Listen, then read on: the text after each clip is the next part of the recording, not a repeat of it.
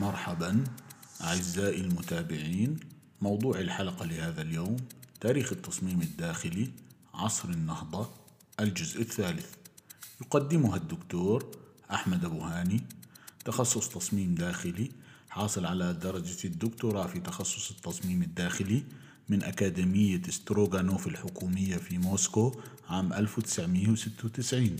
كما أنه عضو في المنظمات الدولية في مجال التصميم الداخلي وفي لجان التحكيم لتخصص التصميم في العديد من المؤسسات التعليمية. نحن برعاية طهبوب تجربة منزلية مطلقة. في عام 1499 انتقل برامانتي إلى روما. هنا بدأ المرحلة الثانية من حياته المهنية وأصبح واحدا من أوائل الداعين للعمل في عصر النهضة المتطورة أو المتقدمة في إيطاليا في دير سان بيت بيترو في مونتوريو روما تم تكليف برامانتي بمهمة إعادة بناء الدير الحالي لجعله موقع لكنيسة صغيرة وتم بناء الكنيسة فقط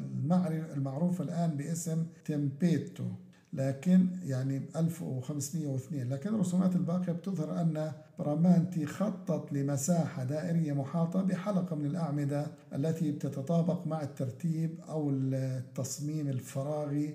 الذي يلتف بالكنيسة المستديرة مع رواق من ستة عشر عمودا تدعم انتبليتشر والمركز المغلق للمبنى عبارة عن أسطوانة ترتفع فوق الرواق لتعلوها قبة نصف كروية في الارتفاع وتحت يحتوي الرواق على نسبة ارتفاع إلى عرض خمسة إلى ثلاث وهي نسبة نفس نسبة الأسطوانة فوق الرواق والعرض الكلي الارتفاع الكلي بين في ذلك القبة هو أربعة إلى ثلاث الأسطوانة المغلقة لها نسبة عرض إلى ارتفاع ثلاثة إلى اثنين مع إضافة القبة أربعة إلى اثنين عرض الأعمدة يطابق ارتفاع الأسطوانة.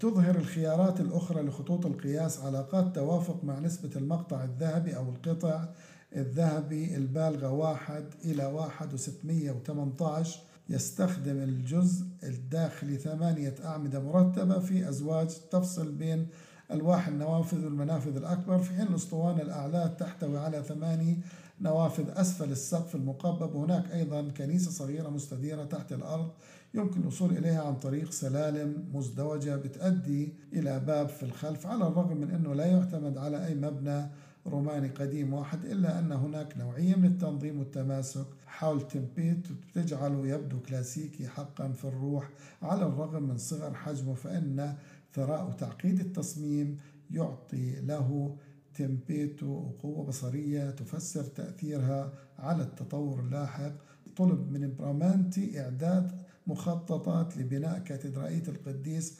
بطرس الجديدة لروما. دعت خطته المركزية المعقدة إلى معبر مقبب وأربعة أذرع مشعة متطابقة بتشكل صليب يوناني ومصليات مقببة أصغر مثبتة في الزوايا الناتجة. وهذا موضح في الالستريشن أو الصور اللي ب 600 6 15 6 16 و 6 17 و 6 18 إن شاء الله بتكون موجودة في محاضرات ببين فيها الصور والرسومات اللي بنشرح كمان عنها. من المدخل المقبب وأربعة أذرع مشعة متطابقة بتشكل صليب يوناني مصليات مقبة أصغر مثبتة في الزوايا الناتجة وبدأ البناء في عام 1506 على أساس هذا المخطط وعلى الرغم من التعديلات التي أجراها سلسلة من الخلفاء لما بعد لا يزال القديس بطرس يتضمن المفاهيم الأساسية لمخططات برامانتي ويبدو أن التغير أو التغيير في مفهوم المخططات مخطط على شكل صليب لاتيني أملأه شعور يعني الفاتيكان بأنه المخطط المركزي يحمل رمزا وثني روماني ويفتقر الإشارة للرمز المسيحي للصليب والتوجه السائد نحو الشرق كما تم بناؤه يعتمد القديس بطرس إلى حد كبير على خطة يعني ضافوا شكل البلان على شكل صليب اللي يبتعد في الشكل الوثني للمباني القديمة اللي ما كان لها شكل معين له دلالة دينية كما هو مذكور. القصور إذا تناولناها تم بناء القصور أو المنازل بنسميها التاون هاوس حقا على نطاق فخم والفيلات الريفية في في عصر النهضة المتقدم من قبل عائلات ثرية قوية واللي كانوا رعاة لأعظم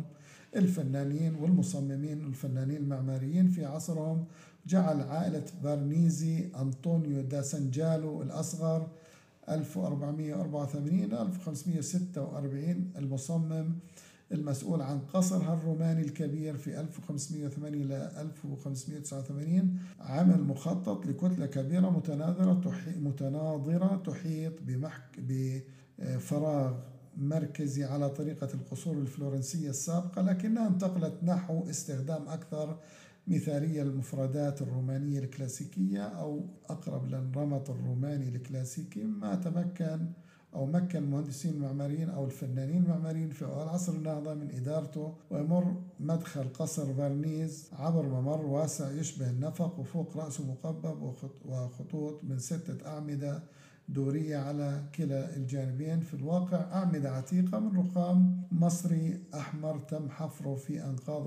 المنتدى الروماني القديم. وراء هذا الممر الخافت يمكن رؤية الفراغ المركزي المشرق مع مخرج على محور يؤدي إلى الحديقة في خلف الفراغ المركزي. وعبارة عن مربع مع أعمدة حسب الأوردر الكلاسيكي في كل مستوى المستويات الثلاثة على عكس القصور الفرنسية السابقة. ولا تستند الأقواس هنا إلى أعمدة فهي تحمل على تحمل على أرصفة صلبة مع أعمدة متشابكة على وجوه أرصفة تصل إلى آه، ترتيب مستمر. وهذا هو نظام الكالوسيوم الروماني القديم الذي يمنح الفراغ إحساس بالصلابة ومناسب ويحل مشكلة معالجة الزوايا لأن الأقواس تحمل على أرصفة أو على حواف زوايا وأعمدة. عمودين يقفان على الأسطح المجارد دون تدخل على مستوى آه، أرضي. بكون الترتيب عبارة عن ترتيب دوري أو نمط دوري روماني صحيح. وفي الطابق الثاني يكون الطلب أيوني أو الأوردر أيوني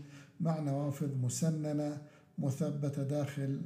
كل قوس. تم الرسم المخططات للمستوى الثلاث على أنه كورنثي ولكن قبل بناءه تم استبدال سان جالو بمايكل أنجلو كفنان معماري مسؤول مما أدى إلى معالجة أكثر تعقيدا وحذفت الأقواس وحلت محل الأعمدة الكورنتية المتداخلة التي تؤطر النوافذ المغطاة بأعمدة منحنية وترتكز على قاعدة منصة مع ألواح مستطيلة تحت كل نافذة. وبعض هذه بتبين أنها إضاءة نوافذ صغيرة لطابق نصفي للخدمة ويقع بين طابقي الطابقين الثاني والثالث لجزء من المبنى محيط يؤدي الدرج الضخم إلى طابق رئيس ثاني حيث يمتد ممر حول ثلاثة جوانب من الفراغ أو المنتصف ما يتيح الوصول إلى غرف من مختلف الأحجام وأكبر غرفة في القصر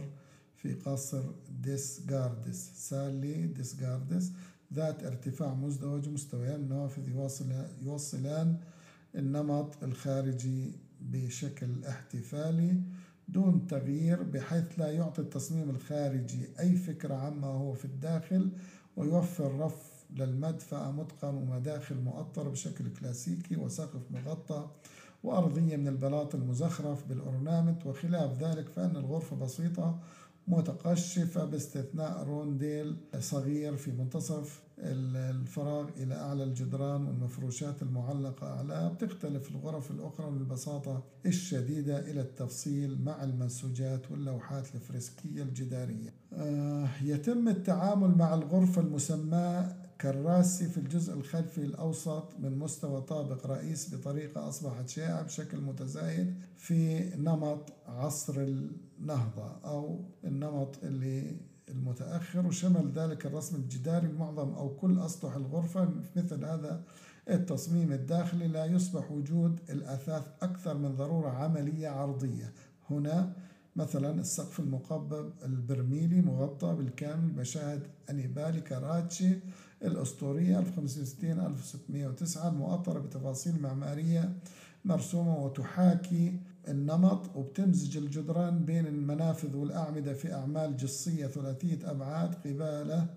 من أبيض مع تفاصيل مذهبة مع لوحات إضافية من اللوحات جدارية في حين أن اللوحات المؤطرة الحاملة أو المعلقة على الجدران نادرا ما كانت تستخدم إلا أن معالجة التصميم الداخلي الكامل باللوحة التي تغطي جميع الأسطح قد دخلت حيز الاستخدام في وقت مبكر من عام 1305 عندما رسم جيوتو 1266 1336 جزء الداخلي من كنيسة أرينا في بادوفا مع لوحات دينية مزينة في صفوف وقد سبق ذكر لوحات جوتزولي الجدارية في قصر ميديتشي ريكاردي في فلورنسا وتحتوي فيلا ميديتشي في بوجيو كاجانو التي أعيد بنائها في 1480 في من قبل جوليانو دا سانجالو 1443 ل 1516 على غرفة غرفة رسم مركزية بتربط بين الأجنحة الأمامية والخلفية والتي تشكل يشكل مخططها على شكل حرف إتش مع جدران عادية ناعمة مغطاة بالكامل بلوحة جدارية من قبل أندريه أندريا ديل سارتو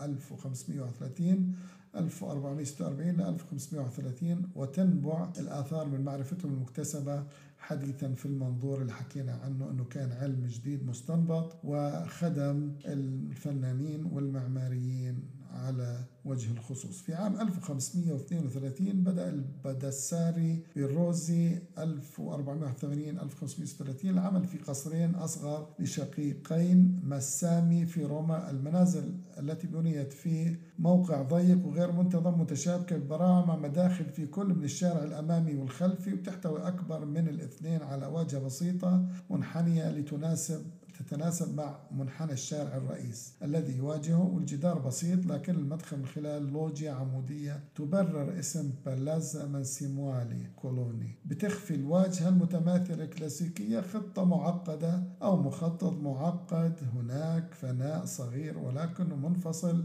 أنيق وصالون متقن على في الفراغ كما هو موضح بتفاصيل جميلة. في رسمة 621 واللوحات المحفورة في صروح روما الحديثة وثائق بول لترويلي المؤثرة للمباني الرومانية في عصر النهضة العليا أو المتقدمة واللي نشرت من عام 1825 إلى عام 1860 في ثلاث مجلدات ضخم.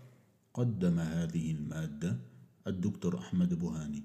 تابعونا كل سبت الساعة الرابعة بتوقيت القدس على كافة المنصات السمعية. كان معكم محمد الرنتيسي من بودكاست الـ Creative Center.